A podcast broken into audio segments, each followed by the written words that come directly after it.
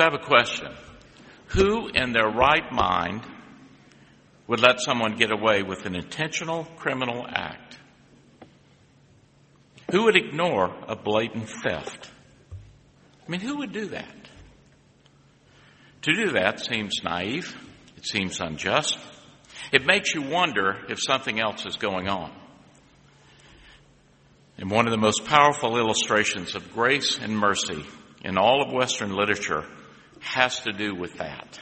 It is that great scene between Monsignor Bienvenu and Jean Valjean.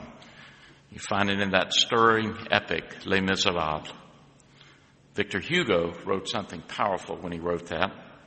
Jean Valjean, having recently finished a long prison sentence for stealing a loaf of bread. Now, he stole that loaf of bread to feed his family. He has finally been released, but no sooner is he out of prison than he finds himself once again in desperate straits. He has no job, no food, nowhere to go. It is a rainy evening. And ironically, he finds shelter being offered by the bishop, Monsignor Bienvenu. With no money or work prospects, Jean Valjean lays in the bed in that spare room that the bishop had offered to him, thinking about how he's going to get out of this. So he steals the silver from the parsonage, the bishop's silver. The next day, he is caught by the local authorities. Didn't take long. He's dragged back to the bishop's residence. He's confronted for his wrongdoing. But instead of confirming the crime, Bienvenu sees the unfortunate event as an opportunity. And it is, with no exaggeration necessary, an opportunity to either condemn a life or to save one. The bishop, of course, chooses the latter. It changes Valjean's life forever. But the bishop says to the stunned Valjean, Forget not, never forget that you have promised me to use this silver to become an honest man. Jean Valjean, my brother, you belong no longer to evil, but to good. It is your soul that I am buying for you. I withdraw it from the dark thoughts, from the spirit of perdition, and I give it to God. Jean Valjean has witnessed grace. So, what is grace? Paul talks about it saying that it is of first importance, or some translations say of the greatest importance. I want to read to you the portion where Paul says this. And I want you to understand that he's talking as much about himself as he is to all of us. From 1 Corinthians 15, beginning in the first verse.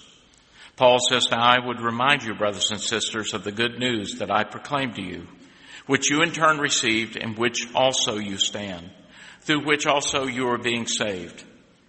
If you hold firmly to the message that I proclaimed to you, unless you have come to believe in vain.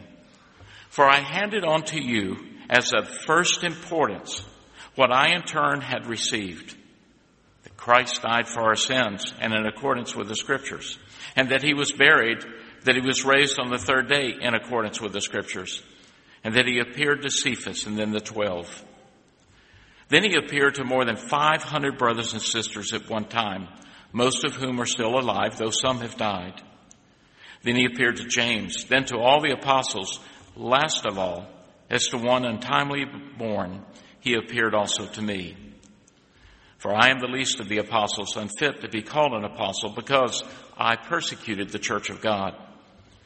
But by the grace of God, there's that word. But by the grace of God, I am what I am. His grace toward me has not been in vain.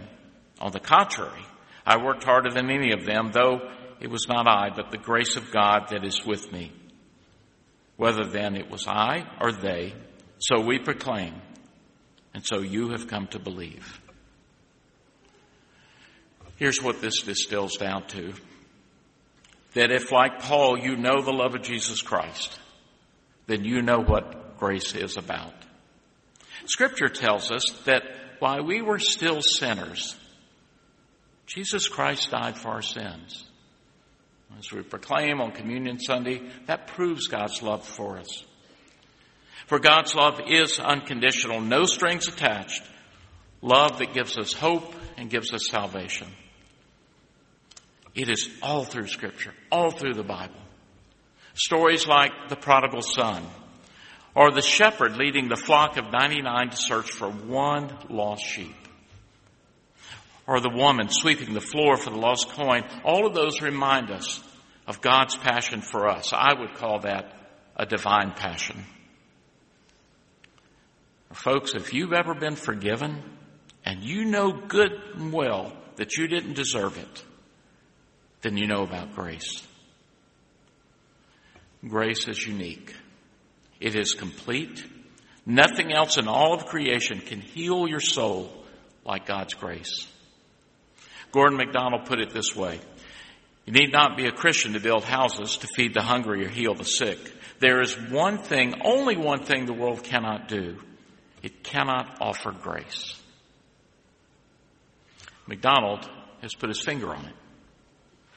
For grace is that retelling of the most wonderful story in the world. God so loved the world that he gave himself. That we would not perish but have eternal life, abundant life. Grace is the story of undeserved rescue.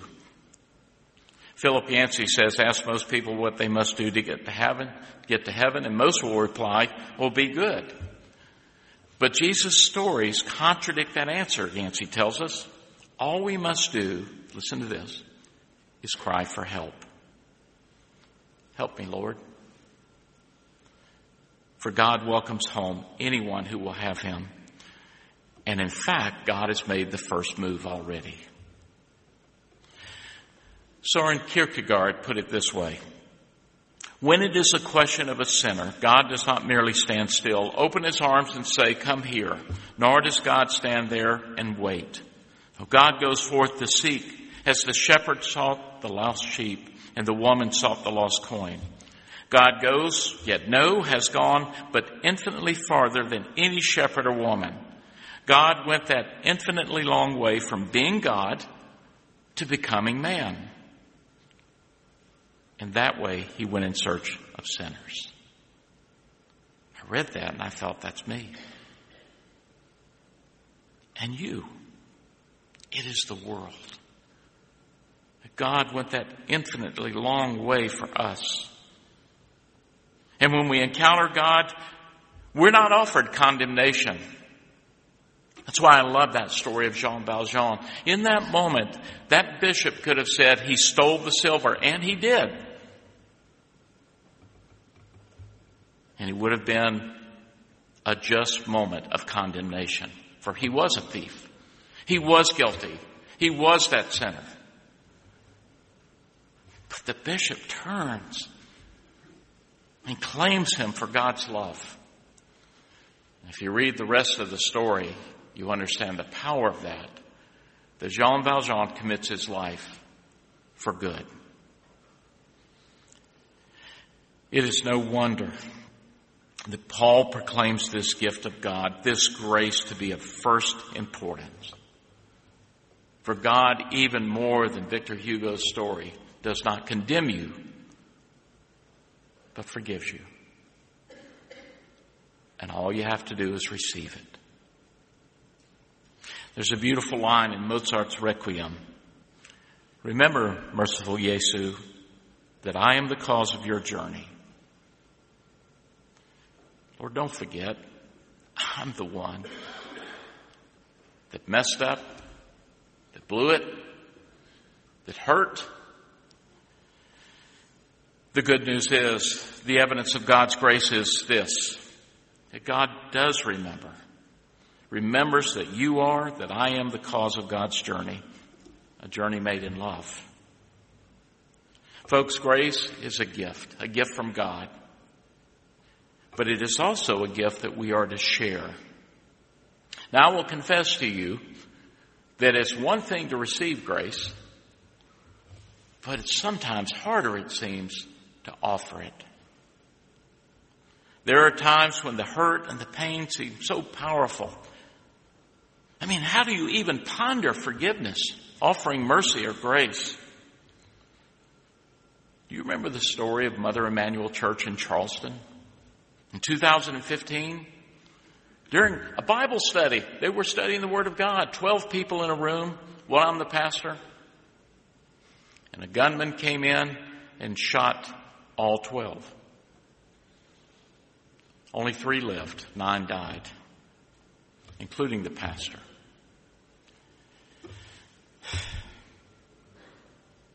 Seems like that's when justice ought to fall hard. It was shocking what that man did. It was horrific. But I think for many people in the world, it was even more shocking the response of some of the survivors. For rather than understandably cursing that murderer's name, some of the members who had lost family members, with tears flowing, publicly forgave him. It didn't mean he didn't go to jail, that there was still that justice but they did not condemn him. One of those persons was Felicia Sanders. Felicia had watched her Aunt Susie be murdered and her son Tywanza, 26 years old, full of potential. And yet, at the trial of the shooter, she offered forgiveness. She offered undeserved, no strings attached grace. And if God had not shown us how to do it, I don't know how any of us could offer that. For it is not possible to do that if you've not received the grace which God offers you. If you don't understand how deeply God loves you,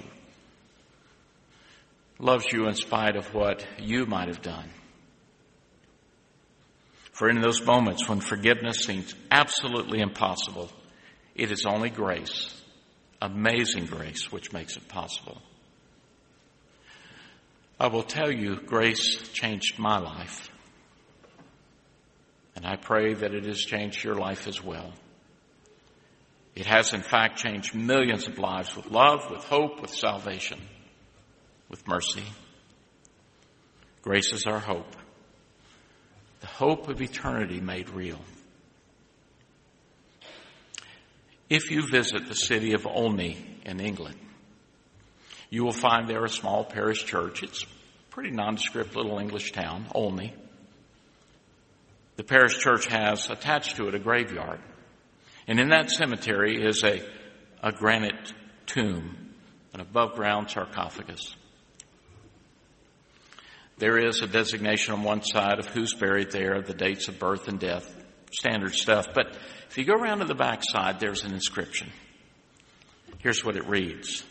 John Newton, clerk, which means pastor, once an infidel and libertine, a servant of slaves in Africa, was by the rich mercy of our Lord and Savior Jesus Christ preserved, restored, pardoned, and appointed to preach the faith that he had long labored to destroy. You know who John Newton is It's the one who wrote the hymn that I'm going to invite you to stand and sing Amazing Grace. Grace. It seems like such a simple word, but it is of first importance. For it is that door we walk through that shows us the deep and abiding love of Christ. I pray that you know that grace, that love in your heart, that you have received the mercy of God, for it is offered freely to all who will receive, to you, to the world. So, knowing that love of God, I pray that you will go in peace and go in love. Amen.